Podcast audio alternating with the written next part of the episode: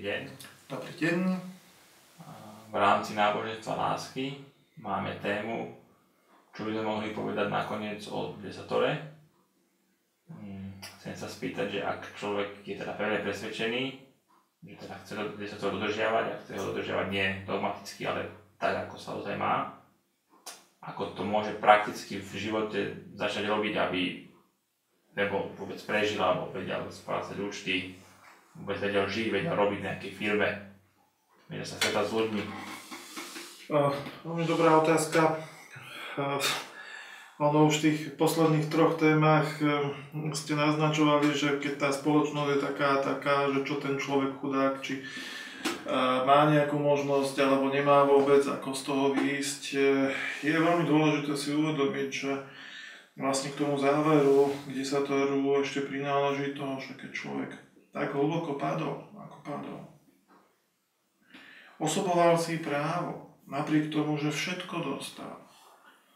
Dostal proste túžbu po poznaní, keď išiel dole do hmotnosti, aby sa vyvinul. Dostal upozornenia, prichádzali zvestovatelia, Jaldar, Krišna, Lavce, Zoroaster, Mojžiš, samozrejme pán Ježiš, Mohamed, pán Immanuel, Proste všetci ukazovali tú cestu nahor, keď sme už materialisticky sa dívali len nadol. Hej, a vlastne v tom materiálnom pohľade, keď teda máme desatoro, nerešpektovaním toho desatora, pretože už na začiatku, keď Mojžiš desatoro doniesol, tak národ sa rozdelil na dve časti to, čo my dnes nazývame na Slovensku na Židov, veriacich v všemovcov a Židákov, ktorí verili zlaté tela, ktoré si postavili. Hej, čiže tá vetva Mojžišova a Aronova dodnes deň na svete je, to si málo kto uvedomuje. Hej, čiže keď nastal tento proces, že ľudia svojim zlyhaním, dokonca aj zákonníci, tí, ktorí mali vysvetľovať tie body desatora do dennodenného života, sa stali tvrdí materialisti, nastal až taký problém, že samotní zákonníci a ľudia im podobní vyzývali všemovcov. Však keď robím niečo zle, tak ma zabí bleskom. Hej, však mi to ukáž, presvedč ma o tom, že robím zle. Až do takého stavu sa dostal pohľad ľudstva smerom k všemovcom. Čo robiť? Hej, nastal rýchly zákrok. Stvoriteľ ešte predtým, jak mal prísť po druhýkrát Abdrušin, hej, poslal na zem svoju lásku. Na rýchlu záchranu, nielen našej planéty. Naša planéta bola z okolností posledná, na ktorú sa dalo ísť, ktorá ešte umožňovala príchod Božej lásky. A to posolstvo patrilo pre všetky ostatné, pre celé neskôršie stvorenie. Hej, a ten rýchly zásah bol v tom znovu veľmi dynamický pre tých, ktorí sa ešte na zemi snažili priniesť. A práve zákonníci svojim materialistickým postojom, tí, ktorí mali vykladať desatoro, sa prví postavili proti nemu, lebo prinášal nejakú laickú náuku, ako laik. No a nakoniec vlastne stupňovali tú závisť, nenávisť, ktorá bola v tom národe na rozdiel od lásky, ktorá v ňom tiež bola, až do tých rozmerov, že pán Ježiš bol zavraždený. Hej. A dokonca vlastne toto, čo si, hej, to odmietnutie tej poslednej záchrany sa v neskoršom podávaní stalo akousi alfou a omegou. Čo dnes vlastne z toho pretrvalo? Sme znovu priniesť a prinášame znovu blahoslavenstva, aby si ľudia uvedomili, že v čom tá záchrana spočívala a ako sme ju využili, respektíve nevyužili. Pretože vlastne tá katastrofa, ktorá bola už v tej dobe, dnes je len mnohonásobne vystupňovaná, ako sme tým desatorom ukazovali. Tá katastrofa, ktorá bola už v tej dobe, postihla dnes celé ľudstvo. A na tú katastrofu to, čo platilo, samozrejme aj platí dnes. Je to tak, jak ste to povedali v tých posledných troch reláciách, že ľudia už nevedia vzdorovať spoločnosť, ale oni ju tvoria. Oni sa podielili na tom, že je ten stav. Každý jeden jednotlivec, aj tým, že bol ticho, keď niekto niekoho ovára, keď niekto kradne a tak ďalej, keď niekto narúša mier manželský. Hej, že materialistické, aj keď niekto veril ešte, si vykladal ako slovo Božie len v matérii, nie po duchovnej stránke. Čiže nezabiješ, hneď si dal fajku, nikoho som fyzicky nezabil, ale ubíjanie na duši do toho už nepočítal. Čiže v tejto katastrofe prišla možnosť všetko, čo sa nedá napraviť, ešte môcť osobne napraviť. A tou možnosťou bola láska. Keď človek z lásky žene, k dieťaťu, k otcovi, matke, k priateľovi, k priateľke spraví niečo nesebecké, ktoré ale nerobí tomu druhému to, čo on žiada, alebo robí mu výhradne iba to, čo mu pomáha byť lepším, ušlachtilejším, tvorivejším, zdvorilejším a tak ďalej. Čo láska je možnosťou záchrany z tohto stavu. Preto ju prišiel ukázať. A keď sme ho vraždili, rozprával sa s otcom. Dokonca aj pred vraždou. Prosil ho, ak tento kalich ho môže minúť, ako nech ho minie, ale pokiaľ nie, nebude sa vspierať. Aj učedníkov zastavil, aby sa nespierali, keď ho prišli zajať. A na kríži, tesne pred smrťou, hovorí s otcom, Otče, odpust im, lebo nevedia, čo činí. Pokiaľ tak, ako je to dnes vysvetľované, by to malo byť, že vlastne to bol ten cieľ, že prišiel, aby sme ho zavraždili, aby sme mali letenky do neba, no tak kričí, že otče, konečne to pochopili, že ma majú zabiť, konečne majú letenky do neba všetci. Judáša ustanovujem ako hlavného, lebo že keby ma nezradil, tak nie som zavraždený. Ale nič také nehovoril. Dokonca Judáša považujeme za proste, sa hovorí Judáš, ty grož, ako proste handlivý pojem do dnes deň. Ale čo my vlastne robíme? Už v tej dobe si osobovali právo žiadostiví ľudia, ktorí ovládali ostatných prostredníctvom majetku, že nech Boh ich zasiahne, keď robia niečo zlé. Dneska k tomu deti vychovávame od malička. Práve nesprávnym podaním slova pána Ježiša jeho života. Od malička na Vianoce malý Ježiško priniesie všetkým darčeky. Dokonca deti už píšu Ježiškovi, čo chcú, a motorku, a Nintendo, aby som tam mohol tie vražedné hry hrať, a niečo všeličo ďalšie. Hej, počítač, aby som mohol ísť na internet a okúkávať tam tie tety, čo sú neni oblečené. Hej, čiže proste všetko možné čo je, je od malička vštepované dieťaťu do hlavy. Boh je tu preto, aby ti slúžil.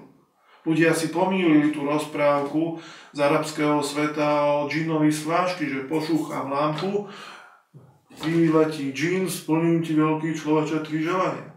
Takto pristupujeme k všemovúcemu. Čiže to, čo v tom desatore, to posledné, tá žiadostivosť a to vystupňovanie, že keď robím niečo zle, tak má zasiahni bleskom, tá sa ešte vystupňová.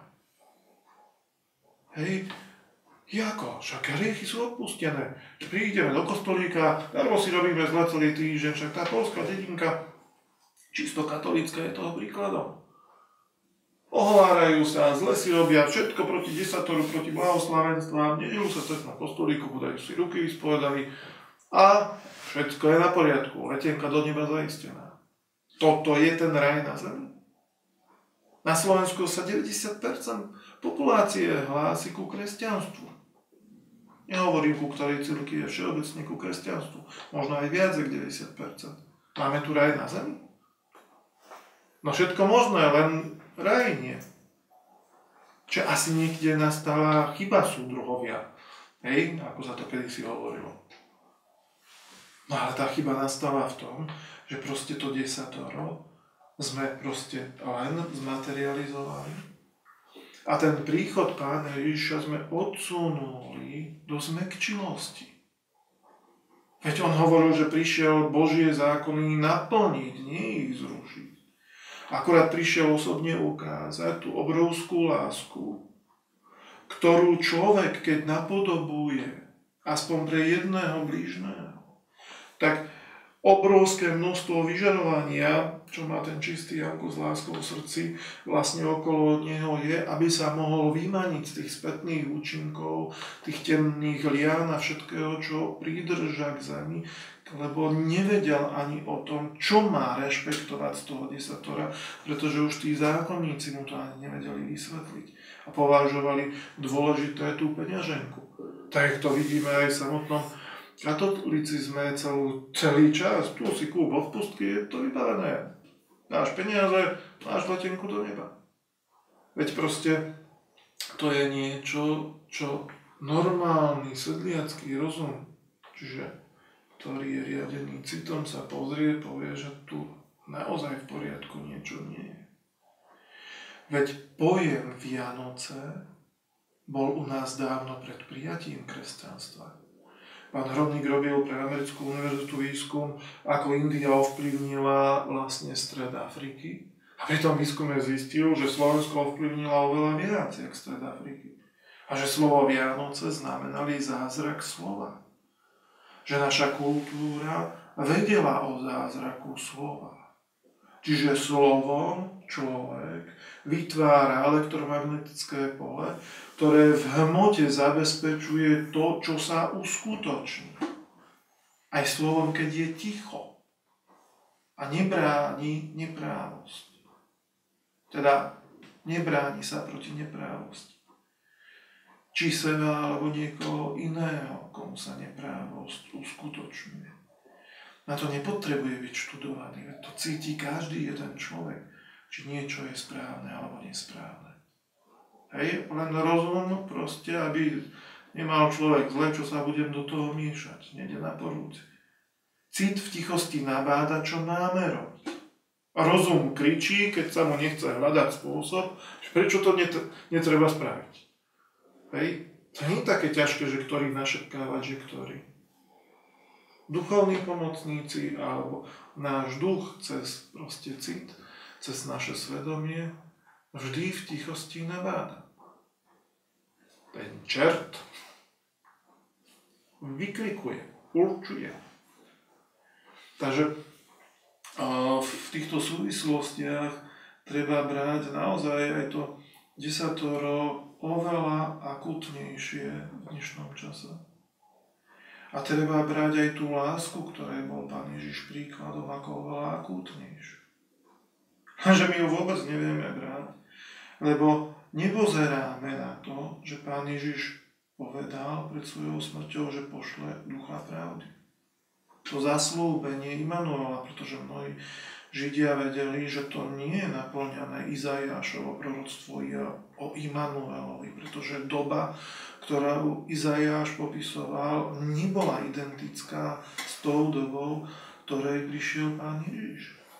Že to bola rýchla za rýchla záchrana pomocou lásky, ale vôľa bola naplánovaná prísť oveľa neskôr, len by nemala prekoh. A naozaj prišla. Proroctvo Immanuelovi nebolo len u Izaiáša. Aj naši predkovia vedeli, že príde svárožic znovu na zem, syn svetla, a cez neho bude na zemi pôsobiť priamo veľký svárok. Čiže tá časť Božej vôle, ako ju nazývali naši predkovia, ktorá pôsobí z boskej časti hradu Grálu, ktorú samozrejme Abdrušin nazval tým menom, ktorým ju máme nazývať ako Immanuel. Áno, v ňom sa uskutočnilo to, že priamo veľký svárok alebo vôľa všemovúcov Immanuel pôsobila až na zem. Aby sily svetla aj v tejto časti svetov, na poslednej planéte, ktorá bola ešte ušetrená pred totálnym zničením, aby sa posilnili. To spojenie sa uskutočnilo, ten dej nastal. To, čo nenastalo, bolo naše pričinenie sa, aby sme pod jeho vedením uskutočnili ríšu svetla na zemi. Áno, nemecký národ v tomto zmysle zlyhal ako národ, ktorý ide teraz v ústretí svojmu osudu. až do úplného vyhľadenia. On prakticky skoro už vôbec neexistuje. Hej, proste činiteľia jasne hovoria, to je len proste posledná časť, ktorá je pred stupňom k Nemeckej islamskej republike. A problém, ktorý nastal je, že napriek tomu, že Immanuel bol na zemi, jasne vysvetlil aj desatoro, aj slovo pána Ježiša, ako ho chápať, ako sa z toho dostať, ako tú lásku naozaj správnym spôsobom použiť, aby vlastne sme tie mnohé veci, do ktorých sme zahrabaní a z ktorých by sme sa normálne nevyhrabali, aby sme to láskou vlastne sa z toho vyhrabali. Jednoducho hovoríme o našom dvojkríži, ktoré proste, ktorý preferujeme pri našich ako bežných prednáškach, že vlastne symbolizuje spolupôsobenie oboch synov, vôle Božej a lásky Božej. Sú to dva previazané rovnoramenné kríže, ktoré hovoria vidiac vôľu Božiu, ju máme s láskou sprostredkovávať. Kresťania, aj keď sa hlásia ku kresťanstvu, nič nechcú vedieť o príchode Ducha pravdy. Nie náhodou nazval svoju knihu vo svetle pravdy. Nie náhodou používa meno na tej knihe Abdrušin, ktoré mal aj pri prvom príchode. A nie náhodou Abdrušin v preklade znamená syn svetla, čiže svárožic, ako ho naši nazývali. A vedeli o ňom takisto, že príde. Hej. Ale nikto nechce tú pravdu. Každý tú lásku si predstavuje zmekčilo, že Boh sám beha za človekom, aby ho obdaroval, aby proste taký bol láskavý, že uverí tomu, že môže ísť do neba za to, že zavraždili jeho syna. Na druhej strane mnoho ľudí vie o príchode Immanuela, ale nič nechce vedieť o láske Božej že tú vôľu má s láskou sprostredkovať ako osobný príklad a nie obúchavať pravdu o hlavu druhým a tváriť sa, že má latinku do nema za to, že číta Immanuelovú knihu. A samozrejme, nakoľko väčšina veriacich verí desatoru, či sú to Židia, či sú to kresťania, či sú to Arabi. Stačila by táto drvá väčšina na svete, keby podľa desatora žila, tá zem by bola úplne zmenená. Veď proste to sú veci, ktoré sú ako výzva. A tie, tie proroctvá, že príde v dobe falošných prorokov, ako nikto nevidí, že sa naplnili. Veď syn človeka mal ukázať svetu, ako sa správne zariadiť, ako správne žiť. Vysvetlil celé stvorenie, ako funguje pravdivo. V tom spočívala jeho úloha. A pod jeho vedením ľudia mali uskutočniť tú ríšu dobra na zemi, tú nadpodobeninu tej duchovnej ríše. A miesto toho sa nechali zjesť falošnými prorokmi, fašizmom, na čele s Hitlerom. Hej. Len niektorí sme vyvolení, ostatní na nás budete robiť. Hej. On fašizmus hlásal ako spravodlivú spoločnosť, ale len pre niektorých a ostatní budú otroci. Druhé falošné proroctvo, ktoré tiež slubovalo raj na zemi, bol komunizmus. Aj keď to nepovažoval za raj ako slovo a bytosť všemovúceho chýba, tak Lenin jasne zadefinoval bestriedná spoločnosť, proste všetci budú všetko mať, len najprv treba tých, čo to nechcú pozabíjať ten vývoz tej revolúcie do zahraničia. Veď komunizmus sluboval ako všetkým proste raj na zemi, že sa všetci budú dobre mať. Len musí byť na celej zeme guli. Komunizmus likvidoval fašizmus. A komunizmus tiež padol. Padol tretím falošným proroctvom. Mohli by sme povedať, že do tretice všetko dobré demokraciou. Hej, demokracia je tretie falošné proroctvo. My, hrstka, cez peniaze budeme ovládať vás všetkých, lebo tak ste tupí, že proste tomu ani v živote neporozumiete, že vás ovládame. Hej. A to je tretie falošné proroctvo, ktoré sa naplňa, tiež slúbuje raj na zemi, že keď všetci budú kapitalisti, všade bude už dobre. Treba na celom svete, aby bol kapitalizmus. Najlepšie ten liberálny. Hej. Ale to je tretie falošné proroctvo, ktoré má silu zničiť aj samého seba. Nepotrebuje vonkajšieho nepriateľa. A to nastáva. Je najvyšší čas v realizácii týchto troch falošných proroctiev konečne vidieť vo svetle pravdy, ako ju ukazuje syn svetla Andrušin. Tak ak nám celý ten cyklus k tomu pomôže, a pomôže zvlášť k tomu, aby slovo pána Ježiša sme uvideli ako tú záchranu v tej láske. A pozreli tie blahoslavenstvá, že naozaj premietajú znovu znovu to isté, čo je aj v desatore, do dennodenného života, no tak budeme veľmi radi. Ďakujem. Dovidenia.